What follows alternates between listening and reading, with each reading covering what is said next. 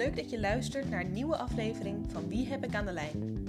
In deze aflevering spreek ik opnieuw met Lotte Botter. We praten over voeding, specifiek voor puppies, en ook over het gebruik van supplementen zoals visolie en schapenvet. Veel plezier met luisteren. Welkom bij een nieuwe aflevering van Wie heb ik aan de lijn? Ik zit hier wederom met Lotte Botter. Lotte is voedingsdeskundige voor mensen en dieren. En we gaan het in deze aflevering hebben over voeding voor puppies. En dan specifiek voor puppies die je net hebt aangekocht. Ehm, we waren net eigenlijk al off the record een beetje aan het kletsen hierover. Ik denk dat ik ga beginnen met de vraag: uh, nou, er zijn superveel soorten voeding.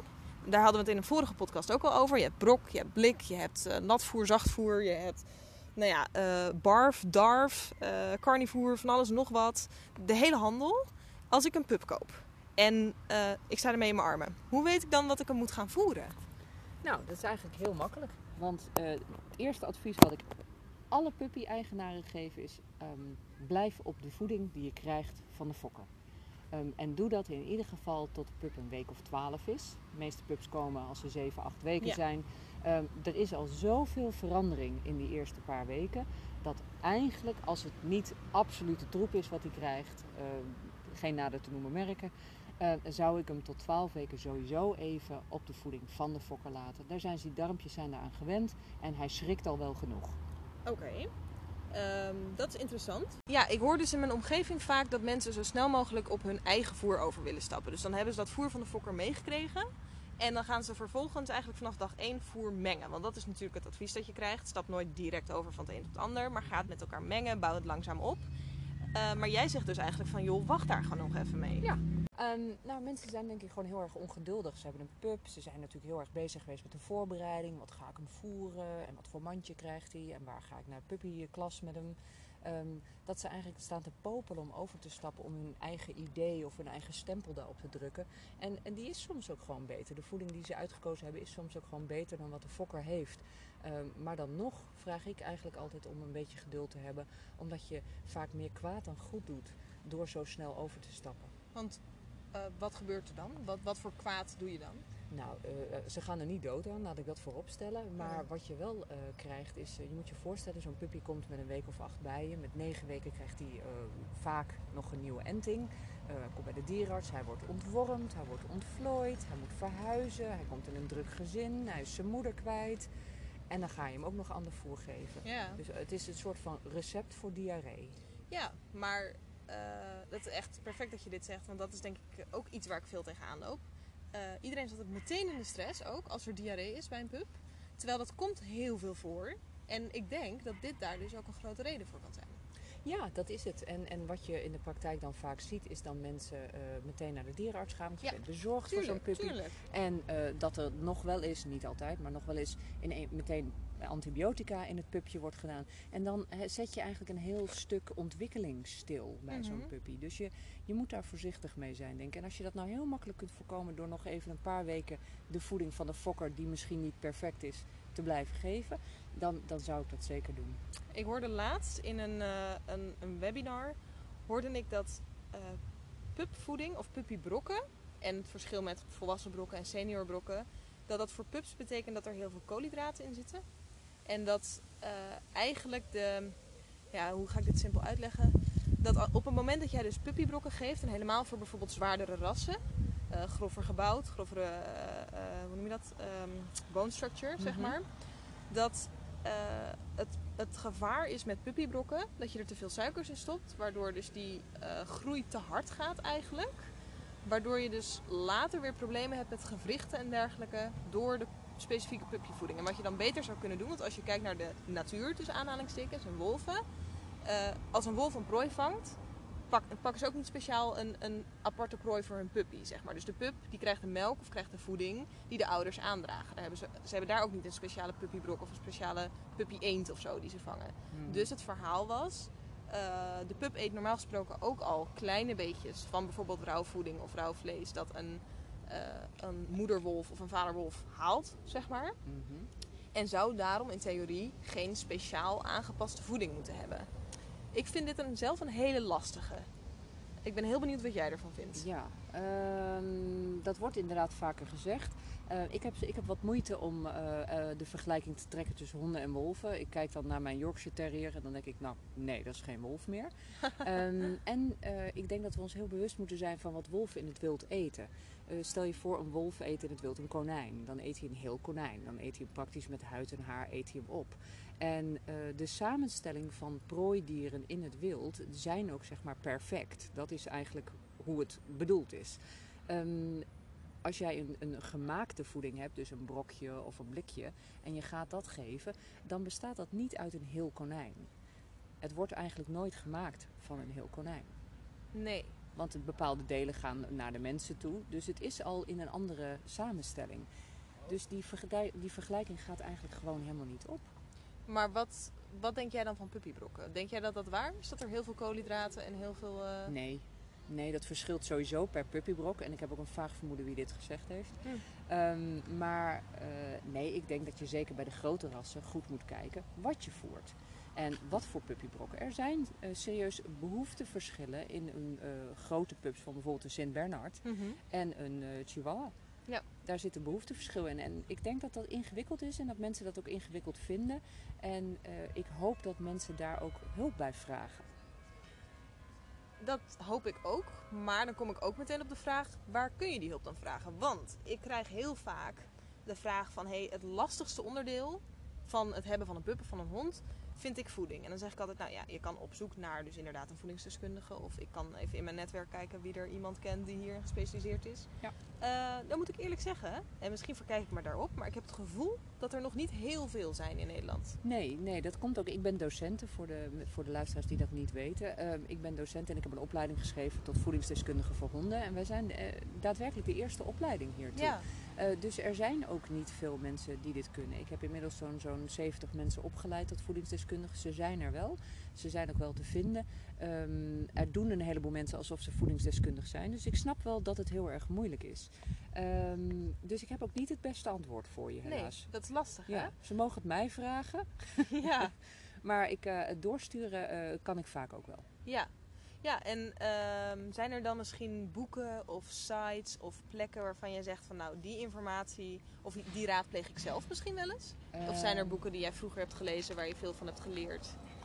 Um, Even kijken. Uh, in boeken vind ik niet altijd de juiste informatie staan. Uh, maar ook vaak is het een, een, visie. Dus we moeten heel erg in de gaten houden dat uh, als jij op een website kijkt die bijvoorbeeld heel erg voor vers vlees is of uh, voor uh, een bepaalde manier van voeren is, dan is dat vaak wel een mening. Ja. En dat is niet per se een feit. Ja.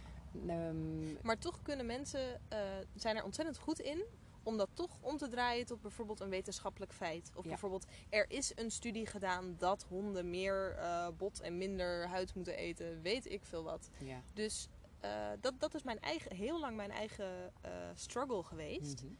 Hoe scheid je het kaf van het koren? Hoe, hoe weet je waar je moet zoeken? Um, ik denk dat als je als leek, en dat heb ik wel vaker ook in een lezing wel eens gezegd. Er is ook wel eens iemand om weggelopen bij een lezing, want die vond dat niet een leuke uitspraak. Ik denk dat als je ergens geen verstand van hebt, dat je dat gewoon moet erkennen. Dus je hebt een puppy en je weet niet zoveel van voeding. Dan kun je het beste afgaan op de mensen die ervoor geleerd hebben.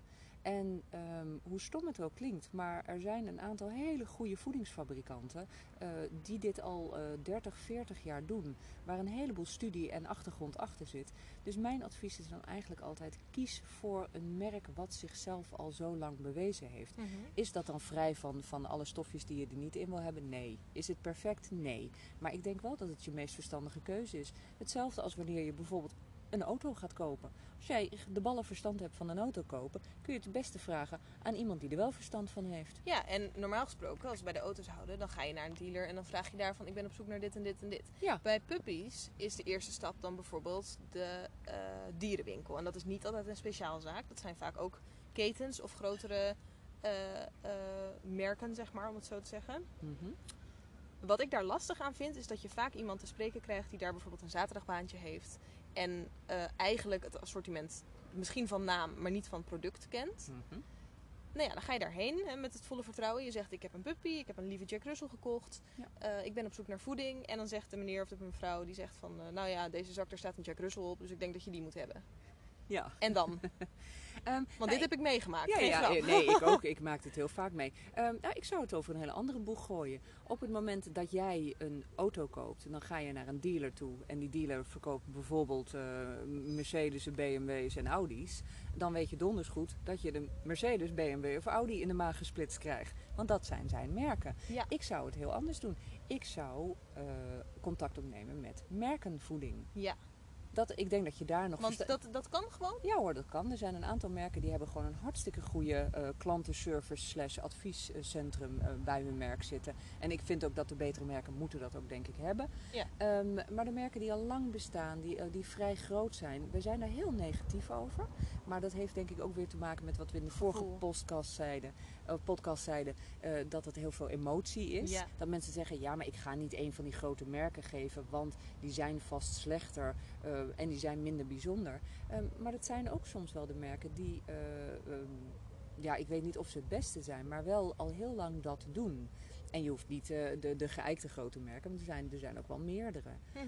En ik denk dat als je het de merken vraagt, dat je meer eh, oprecht advies krijgt dan in veel dierenspeciaalzaken. Want ik denk dat je gelijk hebt. In dierenspeciaalzaken is de kennis soms heel erg hoog, maar ook wel vaak inderdaad niet zo heel erg ja. hoog. Ja.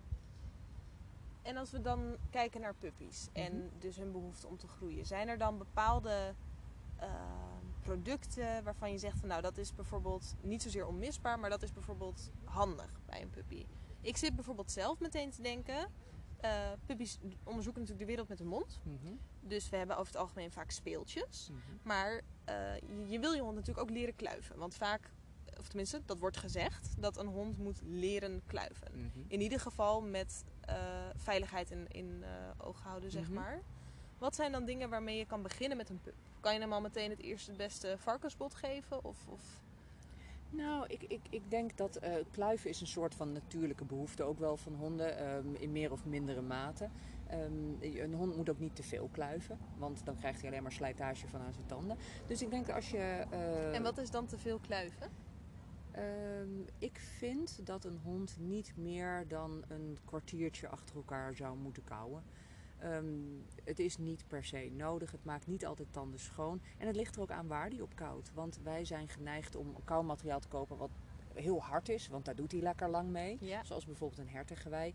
Daar ben ik zelf niet zo'n voorstander van. Omdat het bijna net zo hard of soms zelfs harder is dan tanden. Ja. En daar tanden gewoon echt van afslijten. Dus als je voor een puppy kauwmateriaal uitzoekt, zou ik kijken naar iets waar die ehm, eventjes op kan kauwen, een kwartiertje of zo. En, eh, of als je even iets aan het doen bent, mag het best wel een keertje wat langer. En het dan weer afneemt. Ja. Dus eh, dingen die niet te hard zijn, eh, dingen die die niet heel kan doorslikken. ja, vooral dat. Vooral dat. Verslikkingsgevaar is natuurlijk ook een ding. En hem niet Ehm, alleen laten met kauwmateriaal. Precies, dat wilde ik net Ja. zeggen. Ja, dat is denk ik een van de belangrijkste dingen. Want eh, er heerst een beetje een algemeen beeld dat je zegt van nou, ik heb een lekker bordje voor je, ga maar lekker in de bench liggen. Mhm. Dan heeft het baasje even een half uur rust, Ja. zeg maar. Dan hoeven we daar in ieder geval niet meer over na te denken. Ja. En vervolgens kom je terug en dan zit dat ding eh, verticaal in zijn gehemelte. Of hij steekt zijn Ja. halve neus uit. Of, Mhm. ehm, Of hij heeft hem heel doorgeslikt. of hij heeft hem doorgeslikt.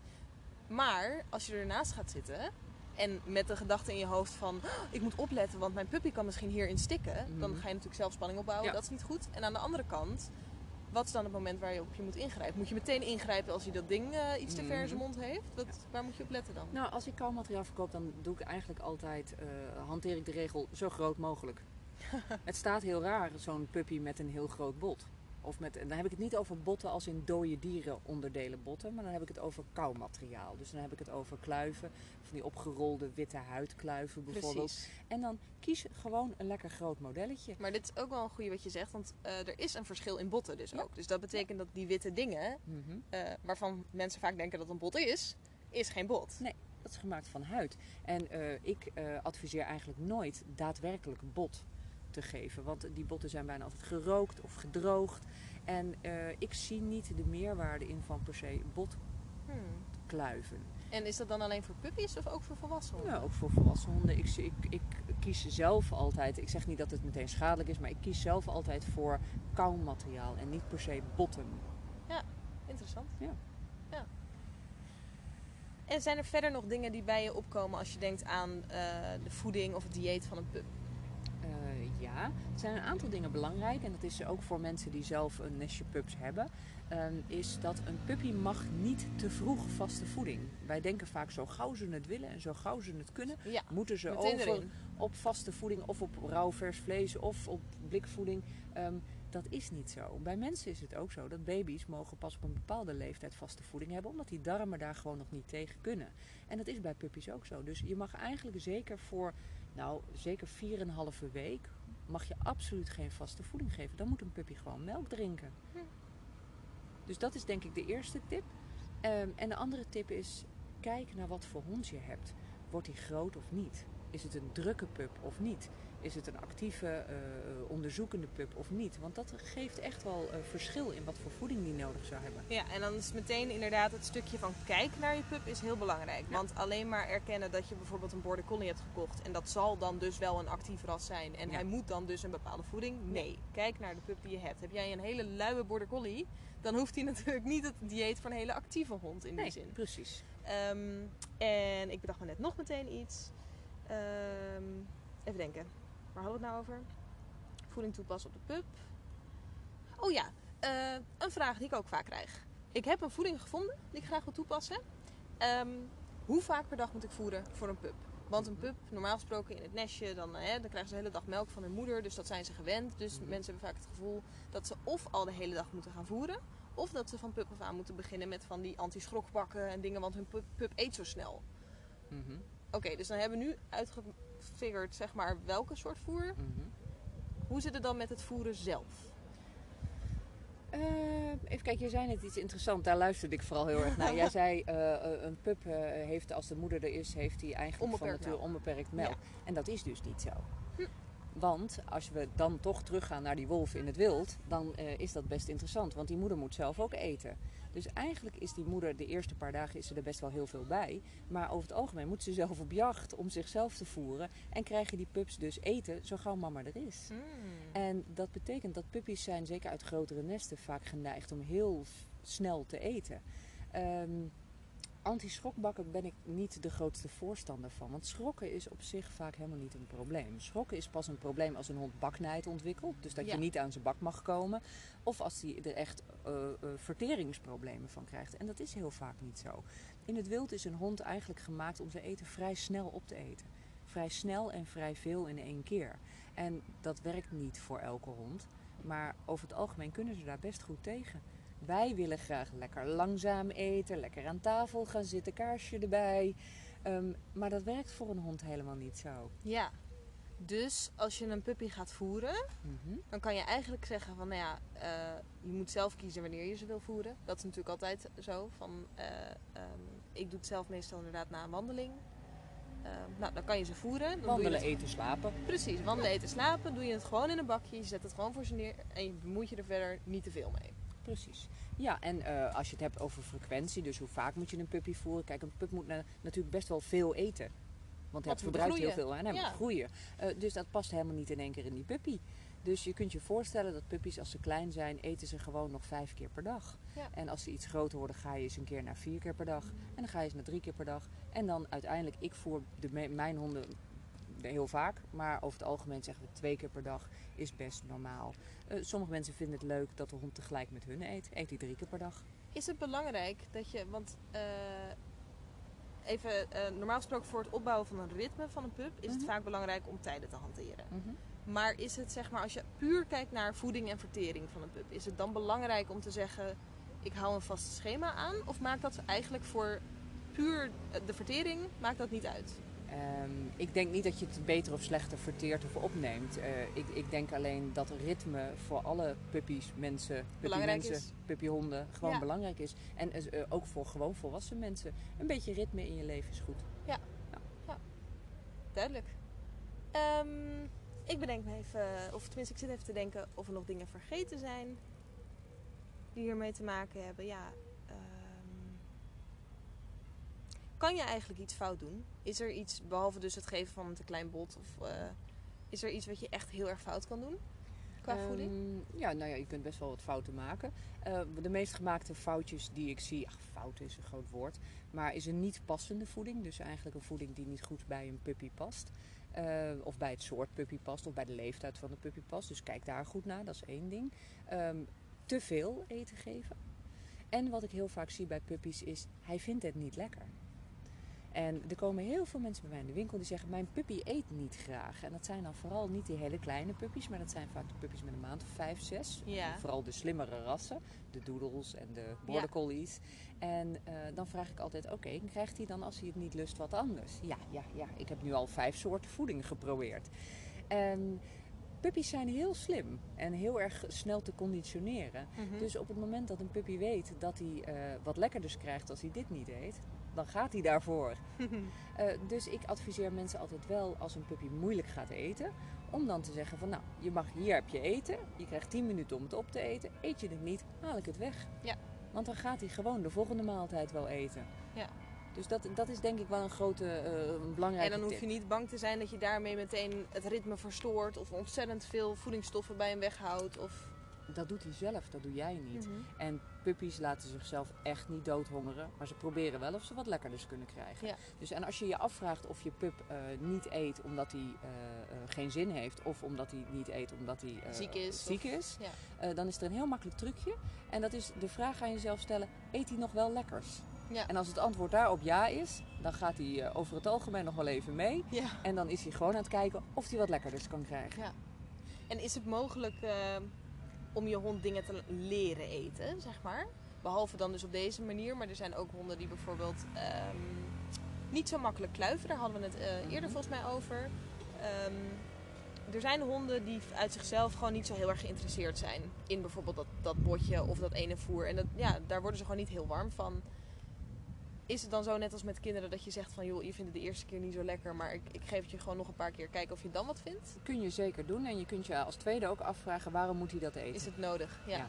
Ik vind als je een supplement hebt of er is een eh, medicijnen of iets dergelijks, dus echt een functie, dan kun je het hem inderdaad eh, leren eten. Maar eh, er is ook niks mee, mis mee om af en toe te zeggen, jij moet dit. Mhm. Want ik vind de pups op, tegenwoordig weinig moeten, dat is fijn. Eh, maar sommige dingen horen gewoon bij het leven en niet alles is leuk. Ja. Dus, en met eten vind ik, ja, als hij nou niet graag kluift, moet hij dan kluiven? Ja, moet hij per se die kluif hebben? Ja. Want als hij iets anders lekker vindt, kan natuurlijk ook. Ehm, ik hoorde je net iets interessants zeggen, of eigenlijk ik hoorde je het woord supplementen gebruiken. Ja. Dat is nog iets waar ik je wel iets over wil vragen, ook Mhm. een beetje in het algemeen. Mhm.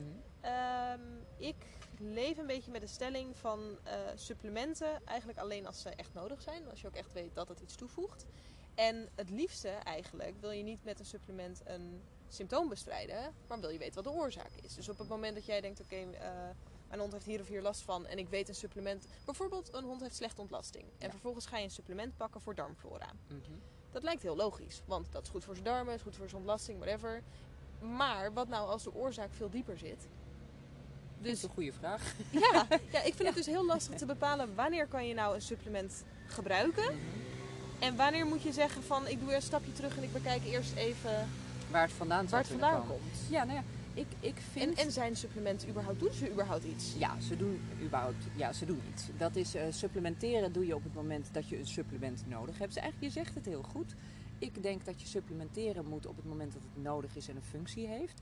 En ik vind dat, dat als er een probleem is, ehm, wij moeten eh, op dat punt eigenlijk beter kijken hoe zouden we dat zelf doen. Op het moment, eh, behandel hem dan maar letterlijk als een kind. Op het moment dat een, een, een- kindje al langere tijd diarree heeft, ga je eens bij de dokter kijken. Ja. Of dan ga je eens naar een diëtist of een voedingsdeskundige toe. ehm, omdat dat niet normaal is. Ehm, in plaats van meteen allemaal supplementjes Ja, maar er zijn ook mensen die eh, ehm, vooraf, dus eh, hoe noem je dat? Preventief. preventief. Mhm. Misschien wel zes verschillende soorten supplementen per dag geven. En dat is iets waar ik persoonlijk niet helemaal bij kan. Omdat ik denk, ja, ehm, een supplement maar blijven geven wil, gaat het niet voorkomen. Zeg Nee, maar. je maakt zelfs onbalans in de voeding daarmee. Precies. En ehm, ik denk dat we dan weer gewoon terugkomen op het stukje emotie. Dat mensen willen graag liefde tonen aan een hond ook. En laten zien dat die hond speciaal is. En dit is ook een vorm daarvan. Ja. Dus je wil eigenlijk eh, eh, supplementen eh, geven als een soort van extraatje. Ik adviseer dat soort mensen met het mooie boek waar we het in de vorige podcast over hadden. ehm, om eens te kijken of je het niet gewoon leuk vindt om zelf eten samen te stellen. Of ja. koekjes voor een hond te bakken. Ja. Of die liefde kun je ook op een andere manier uiten naar die hond toe. En supplementen zijn denk ik niet de meest gezonde manier, Manier, om dat te nee. laten zien. Ik zou dat zelf ook niet gauw doen. Ehm, en nog één ding over de supplementen dan, want er is een enorme markt. Er zijn Mhm. honderdduizend verschillende dingen. Ja. Ehm, ik vind dat lastig. Dat is, ik weet niet echt of ik een vraag heb. Het is meer dat ik denk van, wat, wat kun je daarover zeggen? Ja, er zijn echt ontzettend veel poedertjes, oliën, blokjes, schapenvet. Eh, je hebt hele... Zalmolie. Ja, je hebt hele verstuivers. Die kan je in de, in de ehm, stekker gooien. En die verstuiven bepaalde aromatherapieën. Ja. Ik weet niet zo goed wat ik daarmee moet. Eigenlijk niet. Want het is niet dat ik het niet geloof. Laat ik dat. Ik bedoel, het zou best kunnen werken. Maar een keuze maken dan of ik dan of de olie, of de verstuiver, of het poeder ga gebruiken. Ja. Is daar, zit daar überhaupt een verschil in? Ja, daar zit zeker verschil in. Ehm, maar ik, ik, ik wil eigenlijk inhaken op iets wat je in de vorige podcast zei. Dat je eh, zei van ja, mensen die het dan eh, bijvoorbeeld te duur vinden om een bepaalde voeding te geven. Ehm, ik zou dan eigenlijk de, mensen die dit heel graag doen, willen adviseren: oké, vraag jezelf af, is het nodig? Om zo'n supplement te geven? Geef je het daadwerkelijk met een functie? Zo nee, stop dat geld in de spaarpot En ga voor een beter voer. en ga voor een betere voeding. Dat is een ontzettend goed advies. Vind ik ook. Ja, nee, maar dat is wel natuurlijk de manier van denken. Van oké, als je toch eh, zoveel tijd en energie en liefde en geld stopt in die supplementen omdat je een betere voeding wil kopen. Die supplementen zijn niet goedkoop. Nee, dus dat is ontzettend goed advies, denk ik. eh, die ik zelf ook al meeneem. Ik heb twee supplementen waarvan eh, eentje de veendrenkstof. Mhm. En die gebruik ik sporadisch, ook niet elke keer. Gewoon Mhm. alleen op het moment dat ik denk, oké, hij heeft net even dat beetje ondersteuning nodig. Mhm. Maar iedere keer als ik die pot pak, dan denk ik toch van ja, wat doe ik nou eigenlijk? Zeg Mhm. maar, is dit dan echt nodig? Dus eh, dat is ook voor mij een goede om over na te Dat is denken. wel een goed voorbeeld, want de veendringstof is nou net een supplement wat eh, ehm, eigenlijk vrij onschadelijk is. Ehm, heel breed gegeven kan worden en heel goedkoop is. Ja. Dus dat is wel een hele fijne. Ik, ik, ik doe het denk ik zelf meer op de omega-3 vetzuren, Ja. op de zalmolies, op de, wat jij ook al zei, schapenvetbonbons. Maar ook de, de magnesiumsupplementen, die soms best nodig is. Maar ehm, de kurkuma, de, eh, al dat ja, soort kan dingen. dat dan ook gewoon je eigen huistuin en keukenkurkuma en dergelijke zijn? Want ik zie eh, heel vaak speciale hondenvarianten langskomen. Mhm. Terwijl ik denk, het is toch hetzelfde stofje? Toch hetzelfde? Eh, ja, dosering is wel wat anders bij honden.